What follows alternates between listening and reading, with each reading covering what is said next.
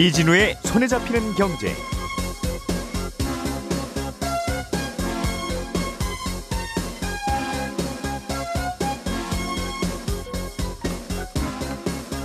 안녕하십니까 이진우입니다. 한국은행이 어제 기준금리를 0.75%로 동결했습니다. 이번 달에는 동결을 했지만 이주열 한국은행 총재는 앞으로 금리 인상이 계속될 수 있다는 걸 강하게 시사했고요. 시장에서는 다음 달에는 한 번 더 올릴 가능성이 높다고 예상들을 하고 있습니다. 어떤 근거로 이런 예상을 하는지 그리고 앞으로의 금리 흐름은 어떻게 될지 오늘 얘기 좀 먼저 해보겠고요. 정부가 이번 달 안에 가계대출과 관련한 추가 대책을 발표할 예정입니다. 어떤 내용이 발표될지는 아직 구체적으로 알려지지는 않았지만 전세대출도 원금을 만기에 한꺼번에 갚는 방식이 아니라 매달 일정 금액을 쪼개서 원금까지 갚는 분할 상환으로 바꾸는 내용이 들어갈 거라는 예상이 나오고 있습니다. 어, 전세 대출을 이렇게 바꾸려는 이유는 뭐고 혹시 부작용은 없을지 이 내용도 짚어보겠습니다. 올해 인삼 가격이 꽤 많이 떨어져서 정부가 대책 마련에 들어갔는데 다른 건 요즘 가격이 계속 오르는데 인삼 가격은 왜 이렇게 또 떨어지는 건지 어떤 대책이 논의되고 있는지 이 내용도 들여다보죠. 10월 13일 수요일 손에 잡히는 경제 광고 잠깐 듣고 시작하겠습니다.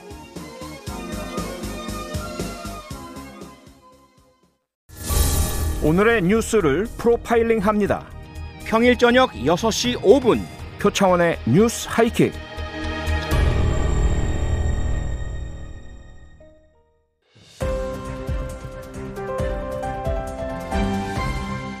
이진우의 손에 잡히는 경제. 네, 놓치면 안 되는 경제 뉴스들을 정리해 드립니다. 손에 잡히는 경제 박세훈 작가, 김현우 행복자산관리연구소장 두 분 나와 계시고요. 오늘은 에셋플러스의 김치영 경제뉴스 큐레이터도 나와 계십니다. 어서 오세요. 네, 안녕하세요. 자, 박세훈 작가님, 네. 금통위가 어제 열렸고 기준금리는 0.75에서 그대로 동결하기로 했는데 네. 전반적인 시장 방향은 또는 관심사는 네. 그럼 다음에는 올리는 건가? 다음에도 동결인가? 네. 뭐 그런 거고 또 하나는 내년은 어떨 거고 또 몇 년 후에는 금리가 어떻게 될 건가? 이 방향성 아니겠어요? 그렇습니다. 어떻게들 보고 있습니까? 일단 어제 동결에 대한 시장 반응은요. 동결인 듯 동결 아닌 동결이었다. 딱 이겁니다. 왜냐하면 10월달 기준금리는 동결할 거라는 예상이 다수였거든요. 예. 근데 어제 금통위 회의 결과 그리고 이주열 총재 기자회견 내용 보더니 음. 아니 이번 달에는 올려도 이상하지 않았을 것 같다 라는 게 전반적인 평가였습니다. 왜냐하면 어제 금통위 회의에서 이례적으로 금통위원 두 명이나 나는 이번에 동결 아니라 인상을 해야 된다. 예. 소수 의견 냈거든요. 예. 이례적이라고 하는 이유는 금통위는 보통 하나의 통일된 의견을 내잖아요. 음. 만장일치로 동결 혹은 만장일치로 인상 이렇게 결론을 내놓기 때문에 한 명이라도 소수 의견을 내면 그 자체로 뉴스가 되는데 음. 어젠 두 명이나 인상해야 된다는 인상 의견을 냈다는 건 금통위 기조가 동결보다는 인상 쪽으로 좀 기울었구나라는 신호를 읽을 수 있다 이런 평가가 나옵니다. 그래서 이번에는 동결했지만 앞으로는 또 올리겠구나 하는 게 그렇습니다. 대체적인 반응이다 이거죠. 그렇죠. 예. 이번 달에도 올렸어야 된다는 이 소수 의견의 근거는 또는 이유는 뭐였습니까? 금통위 회의록이 공개가 안 돼서 아직 공개 정- 안 됐죠. 예, 정확하게 알 수는 예. 없는데 어제 좀 제가 찾아보니까 소수 의견 낸 두 명 중에 한 명이 서영경 의원이거든요. 이번에 새로 금통위원이 된 분입니까? 어, 그분은 다른 분으로 예. 알고 있습니다. 예. 그리고 지난달 말에 있었던 한 세미나에서 이렇게 얘기를 했어요, 이분이. 지금 가계부채와 부동산 가격이 지나치게 빠르게 그리고 지나치게 많이 늘고 오르고 있다. 음. 그러니 빨리 금리 올려서 증가세 막아야 된다. 이런 얘기를 했습니다. 그리고 이주열 총재도 금리 한두 번 인상한 걸로는 가계부채 늘고 부동산 가격 안정화하는 데 효과가 없다. 이런 뉘앙스로 발언을 했고요. 네. 그런 점을 미뤄볼 때 금통위에서는 가계부채랑 그리고 부동산 가격 오르는 걸 가장 크게 우려하고 있다. 이렇게 짐작을 할 수 있습니다. 음. 그리고 이 가계부채랑 부동산 가격에 대해서는 이런 해석하는 분도 있었어요.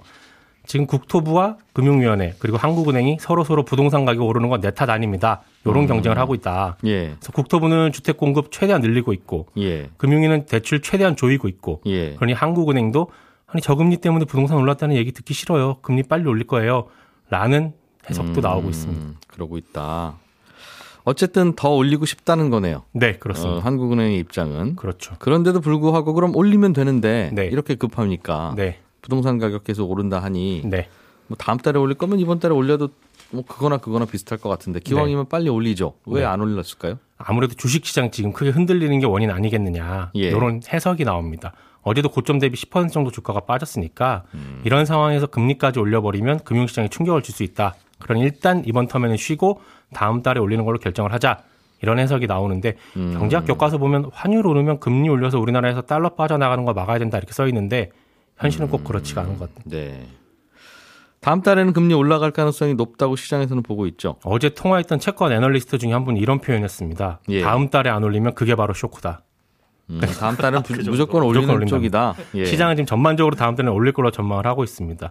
이유는 앞서 말씀드렸듯이 지금 금통위에서는 가계부채 심각하다, 부동산 가격 심각하다, 금리 올려서 막아야 된다라는 게 있고 또 하나는 8월 달에 금리 올릴 때보다 다음 달에는 물가가 더 많이 올라 있을 거라고 전망을 하고 있습니다. 예. 한국은행 별명이 인플레 파이터인데 어떻게든 물가 잡는 게 한국은행의 제1 덕목이라서 물가 오르는 추세를 지금 가만히 보니까 다음 달엔 반드시 올릴 거다 라는 게 대다수의 전망이었고요. 이주열 총리도 어제 기자들에게 이런 얘기 했습니다. 다음 달 상황이 지금 우리가 보고 있는 상황과 크게 어긋나지 않으면 추가 인상을 고려하는 것이 좋겠다. 네. 라는 게 오늘 회의 다수 의원의 견해, 견해였다. 이 말은 다음 달 되기 전에 물가가 확 내려간다거나 가계부채가 확 줄거나 부동산 가격이 크게 떨어지지 않으면 기준금리 올리겠다는 겁니다. 예. 그러니까 이래놓고 다음 달에 안 올리면 쇼크다 이런 얘기까지 나오는 거고. 그래서 다음 달에는 올릴 가능성이 높고 네. 그럼 이제 올해 두 번 올린 거죠. 그렇죠. 이제 여기까지는 원래도 뭐그 코로나 19 이전에도 일- 우리가 1.75인가요? 뭐 네. 그 정도 되어 있었으니까 네. 어, 두세 번 정도 올리는 거야 예전 수준으로 접근하는 수준이니까 그렇다 치는데 네. 부동산 가격도 걱정하는 분들도 다 그렇고 거기서 멈출 거냐? 네. 어, 이번에 올해 두 번 올리고 내년에 한 번 올린다고 하더라도 거기서 멈추면 야 이거 가지고 뭐 뭔가 가계 부채가 줄거나 이자가 부담이 돼서 부동산 가격이 내리거나 그럴 것 같지는 않고 네. 그럼 계속 올릴 거냐가 이제 문제 아니겠어요? 그렇죠. 예. 거기에 대해서는 어떤 의견들이에요? 그건 해석이 정말 다다르게 나와서 뭐 하나로 말씀드리기가 어려운데 일단 예. 어제 전반적으로 좀 특징적인 게 뭐였냐면 예. 통화정책 방향 문구라는 걸 회의 끝나고 발표를 하는데 여기 들어가는 문구 수정이 하나가 된 게 있어요. 그 전에는 통화정책 완화 방향을 점진적으로 하겠다라고 했는데 이 점진적을 바꿨습니다.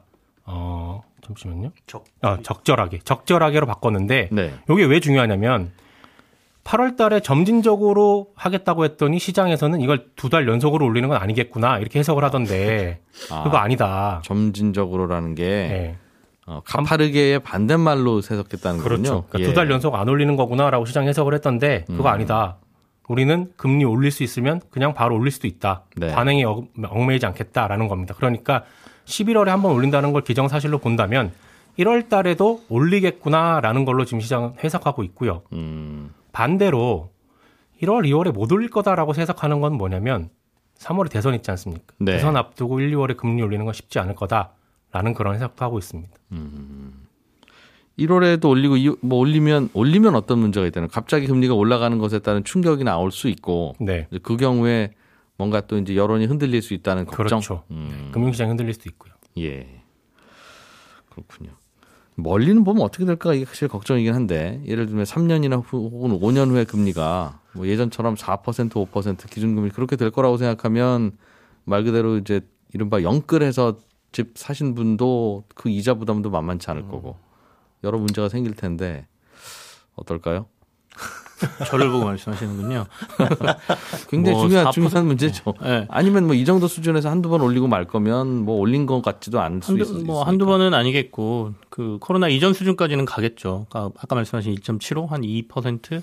근데 아까 말씀하신 3% 4% 그렇게까지 가기는 좀 힘들지 않을까라는 생각이 좀. 코로나 이전이라면 네. 최저점보다 1% 정도 오른 건데 그러니까 은행 대출 금리가 3.5에 받았다가 내려가서 나 2.5 됐어 네네. 하는 부- 수준일 텐데 다시 3.5가 되면 그게 부동산 가격 잡는데 브레이크가 될까요?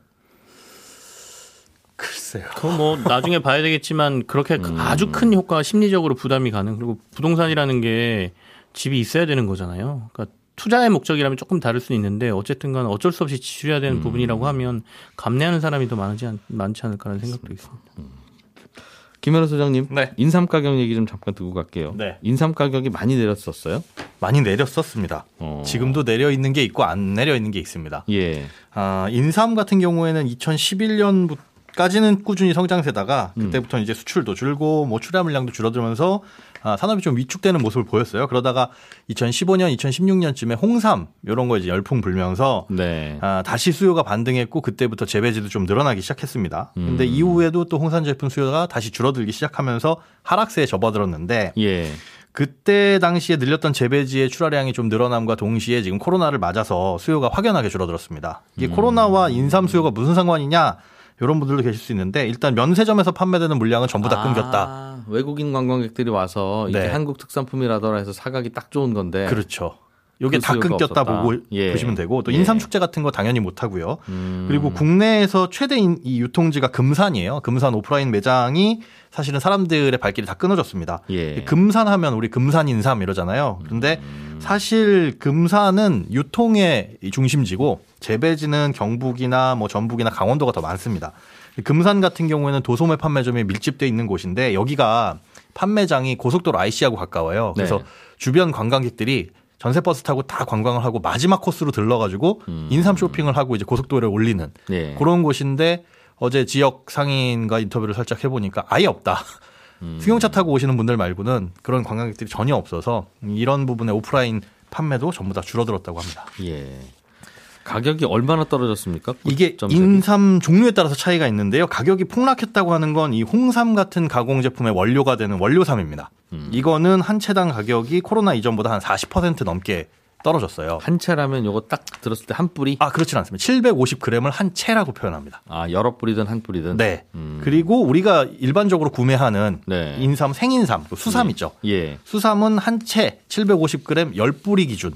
요게 이제 씨알이 굵으면 네. 뭐 다섯 뿌리가 750g이 될 수도 있고 예. 아니면 작으면은 뭐 20뿌리가 750g이 될 수도 있는데 대략 한 10뿌리 정도 예, 그거 한 채. 조그마한 손가락 정도 느낌이 드는 그 녀석이 한 10개쯤 있으면 이게 한 채예요. 네, 한 대략? 아, 음. 750g 한 채 묶음이 27% 정도 8월에는 많이 떨어졌어요. 그런데 네. 어제 그제 10월 10, 10월 7일 가격을 보니까 작년 대비해서 6% 정도만 빠졌습니다. 이건 거의 뭐 느낌은 안 나는 체감은 안 되는. 음. 근데 이게 작년 대비해서 6%지 재작년 대비해서 한 12% 정도 빠져 있거든요. 예. 근데 이것도 마찬가지로 인삼이 뭐 자주 사는 품목도 아니고 또 음. 전년 대비 한 10% 남짓해서 빠진 거는 소비자가 체감이 안 될 수도 있고 또 뉴스에서는 인삼이 폭락했다 얘기가 나오지만 실제로 폭락한 거는 이 원료삼에 대한 부분이니까 음. 수삼은 그렇게 가격이 많이 빠지지는 않았다라고 느끼시는 분들이 많으셨을 거예요. 그런데 아직까지도 원료 삼 가격은 좀 빠져 있는 상태입니다. 대략 한 채면 실제로는 얼마입니까?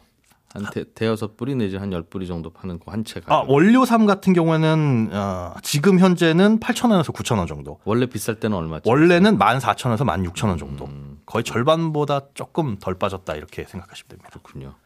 보통은 이렇게 가격이 떨어지면 출하량을 줄여서 예. 그러면 또 다시 귀해지면 가격 올라가고 보통 그렇죠. 그렇게 되는데 네. 인삼도 그렇게 해- 합니까? 출하량을 좀 줄이거나 농사를 좀 덜 지으면 돼요? 하기는 하는데 이게 쉽지가 않습니다. 왜냐하면 두 가지 문제가 있는데 첫 번째는 인삼 특성입니다. 요게 오래 기르면 오래 수확, 수확 할 수 있는 게 아니라 네. 최소한 4년 이상은 길러야 되잖아요. 아 그래요. 이거 아파트랑 비슷하네. 그러다 부족- 보니까- 부족해도 지으려면 4, 5년 최소한 걸, 걸리고. 네. 4년 후에 아. 수급을 예측하자니 그게 굉장히 어렵고요. 예. 그래서 취재하기 전에는 그렇게 생각했습니다. 아니 4년쯤 돼서 시세가 안 좋으면 예. 한 1년 더 길러서 5년군으로 만들면 되고 그때도 안 좋으면 한 1년 더 길러서 6년군으로 팔면 되지 않나 싶었는데 이게 원료삼으로 키우기 위해서 씨앗을 뿌린 거는 그쯤 되면 썩어버려 가지고 못 키운다고 합니다. 더. 음. 딱 그때 출하를 해야 되고 예. 이 인삼은 씨앗을 뿌릴 때부터 이걸 원리삼 원료삼으로 키울 거냐 아니면 우리가 시장에서 판매하는 수삼으로 키울 거냐를 정하고 재배를 하거든요. 수삼은 그냥 파는 거예요. 수삼은 우리가 시장에서 하면 다리 두 개짜리. 이건 이식삼이라고 하거든요. 예. 다리 두 개는 인위적으로 만든 겁니다. 예. 그냥 씨앗만 뿌려서 가만히 놔두고 원료삼으로 키우는 건 다리가 하나. 음. 그건 그건 갈아가지고 뭐 다른 가공품을 만들던가 하는 건데 그거는 마음대로 오랫동안 못 키우고요. 아하. 썩어버리기 때문에 그래서 이런 것들을 원료삼은 출하 시기가 정해져 있기 때문에 음. 더 키울 수도 없고 판매를 늦출 수도 없는 상황입니다. 아파트도 마찬가지죠. 다 지어졌으면 그냥 해야지. 네, 그냥 둘 수 없으니까. 둘, 두면 미분양이니까. 네 그렇습니다. 음. 그럼 어떡하죠? 어, 인삼, 인삼은? 이게 이제 장기간 계획을 가지고 재배량을 조절이라도 해야 되는데 예. 이게 사실은 계약 재배를 하는 곳이 있고 하지 않는 곳이 있습니다. 근데 어, 인삼은 의무 자조금 대상이거든요. 이 자조금이라는 거는 이 농가에서 돈을 좀 모으고 그만큼 정부가 일대일로 돈을 매칭을 해가지고 관련된 사업이라든지 뭐 연구개발이라든지 이런 데 돈을 투자를 하는데 의무 자조금 대상임에도 불구하고 어, 사실 거기에 돈을 내지 않으면서 그냥 뭐 불법까지는 아니지만 예, 재배를 하시는 분들이 있어요. 음. 이거는 이제 출하량 조절에 또 문제가 되는 거죠. 이 통제가 안 되다 보니까 네. 그 계약 재배를 하시지 않는 그런 물량들이 훨씬 더 지금 많은 상태고 문제는 그게 얼마나 되는지 파악조차 안 되고 있다. 음. 그래서 정부에서 지금 하려는 건 자조금을 관리하는 인삼협회를 통해서 일단은 인삼을 재배할 때는 의무적으로 신고하게끔 하자. 그래서 파악부터 하고 그 다음부터 출하량 조절 같은 건 중장기적인 대책으로 마련을 하고 당장에는 인삼공사라든가 인삼농협의 수매 물량을 좀 늘려가지고 출하량을 좀 줄이고 그 다음에 인삼농협이나 하나로마트 같은 데서 지금 인삼 판촉 행사를 하거든요. 네. 사시려는 분들은 농협 같은 곳에서 사면 지금 현재 한 30% 정도 수삼 같은 건 싸게 살 수 있다고 합니다. 야, 이것도 이것도 문제네요. 그러니까 한참 관광객들 많아서 수요 많을 때 그때부터 인삼 농사를 늘린 게 예, 그게 이제 이제 다 5년째 자랐습니다. 이제 하고 신고돼서 나오는 물량들이 많군요. 네. 김치영 큐레이터가 준비한 네. 소식도 재밌습니다. 정부가 가계 부채 추가 대책을 곧 내놓을 거라고 해요. 지금은 은행들 보고 이제 대출 해주지 마라 이렇게 막고 있는 예, 건데 예, 네. 전세 대출도 뭔가 좀 변화를 줄 거라는 이야기가 나오고 있어요. 이게 이달 중순께 금융당국이 가계부채 추가 대책을 내놓겠다 이렇게 예고를 했었거든요. 예. 그러니까 이제 며칠 안 남았지 않습니까? 그러다 보니 빠르면 이번 주 안에도 나올 수 있다 이렇게 지금 얘기가 나오고 있는데 얼마 전에 국무회의 자리에서 대통령이 어, 전세자금 대출과 관련돼서 실수요자들의 피해가 없도록 보완책을 마련해라 이런 지시가 또 내려 내려왔습니다. 네. 아마도 이번 대책에는 전세 관련 대출이 대출과 관련된 얘기가 같이 포함될 것이다라는 게 지금 시장의 예상이라고 보시면 될 것 같습니다. 근데 요즘에 대출 받은 분들이 다 실수요자잖아요. 네. 어, 무주택자가 첫집 마련하려고 다 사는 게 대부분이고 네. 아니면 전세 때문에 전세 대출 받으려는 게 대부분인데 실수요자는 막지 말고 잘 줄여봐라 하면 네. 이게 여지가 없지 않습니까? 그렇다 보니까 이게 굳이 전세하고 주택 매매 매매하고를 구분해야 되느냐라는 얘기도 있고요. 음. 다만 이제 전세자금 대출은 그 동안은 어, 서민 대출이라고 보아지고 예. 이런 그 가계부채 대책의 전혀 예외 사항이었거든요. 근데 이번에 들어있다 보니 여러 가지 불만이 많이 나오고 있는 상황이고요. 그렇다 보니 이제 전세자금 쪽으로 조금 눈이 많이 쏠려 있는 것 같습니다. 요즘 늘어나는 대출이 두 개면 하나는 전세 대출. 개수도 네. 그렇지만 금액도 최근 1년간 늘어난 가계부채의 반이 전세 대출 때문에 늘었다고. 그렇습니다. 하거든요. 그리고 예. 이제 갭 투자 문제를 정부가 부동산 급등의 원인으로 보고 있기 때문에 예. 이 전세자금 대출을 좀 옥죄지 않으면 음. 부동산 시장이 안 잡히겠다는 생각도 하고 있는 것 같습니다. 예. 그래서 좀 강력하게 금융당국이 좀 하고 있는 상황인데요. 그래서 지금 전세자금과 관련돼서 그러면 어떤 얘기들이 나올 수 있느냐 시장에서는 크게 한 세 가지 정도를 예상을 하는 것 같습니다. 이 세 가지가 한꺼번에 다 나온다는 건 아니고요. 이 중에 한두 개 정도가 나오지 않을까 이렇게 보고 있는 것이거든요. 예. 첫 번째는 총부채 원리금 상환 비율 그러니까 DSR에 원래 전세자금 대출은 포함이 안 돼 있습니다. 근데 이거를 이 DSR 대상으로 넣지 않겠느냐라는 예상이 첫 번째로 나오고요. 두 번째는 전세 대출에도 부분 분할 상환 방식을 의무화한다. 그러니까 지금까지는 이자만 갚고 원금을 만기 때 그냥 갚는 방식인데 원래 전세가 만기 때 돈 나오는 거니까. 네. 예. 어, 일부는 뭐 10에서 20%, 뭐 많게는 30%까지 원금도 갚게 할- 하게 하는 거 아니냐라는 지금 얘기가 나오고요. 그리고 마지막으로는 보증금 증액 범위 내로 대출 한도를 제한하는 것. 이게 지금 KB 국민은행이 하고 있는 겁니다. 예. 이거를 전체 은행으로 어, 확대하는 것 아니냐. 이렇게 세 가지 정도가 시장에서 예상으로 지금 하고 있는 얘기입니다. 음. DSR 대상에 전세 대출 포함 시킨다라고 하는 게 구체적으로 네. 어떻게 하는 걸까요? 사실 DSR이라는 게 개인이 보유한 모든 가계대출의 원리금 상환액 합계가 연소득에서 차지하는 비율을 얘기하는 거거든요. 예. 그러니까 결국에는 차주별로 DSR 적용을 하는 거는 갚을 수 있는 능력 범위 내에서만 빚을 지게 하겠다는 당국의 이제 의지가 들어 있는 겁니다. 음.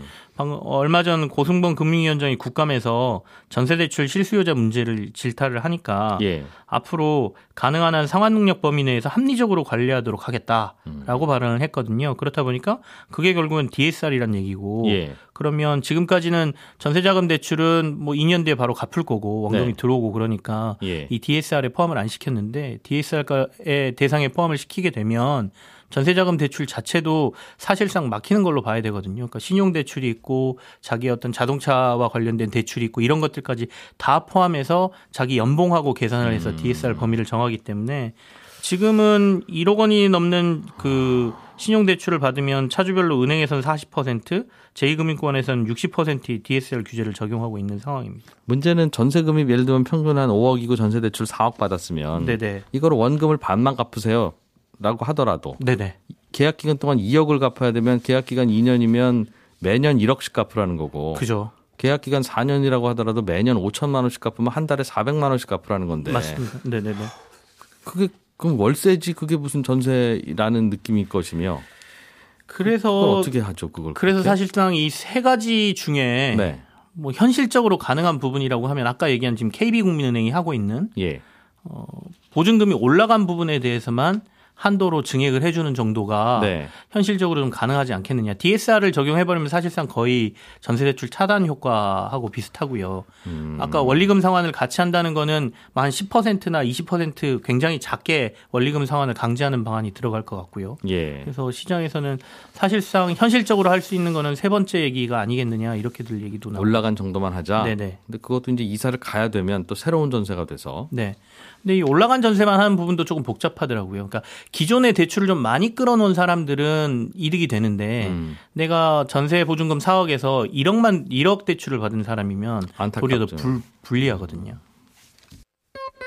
네, 저는 잠시 후에 11시 5분에 다시 오겠습니다. 이진우였습니다. 고맙습니다.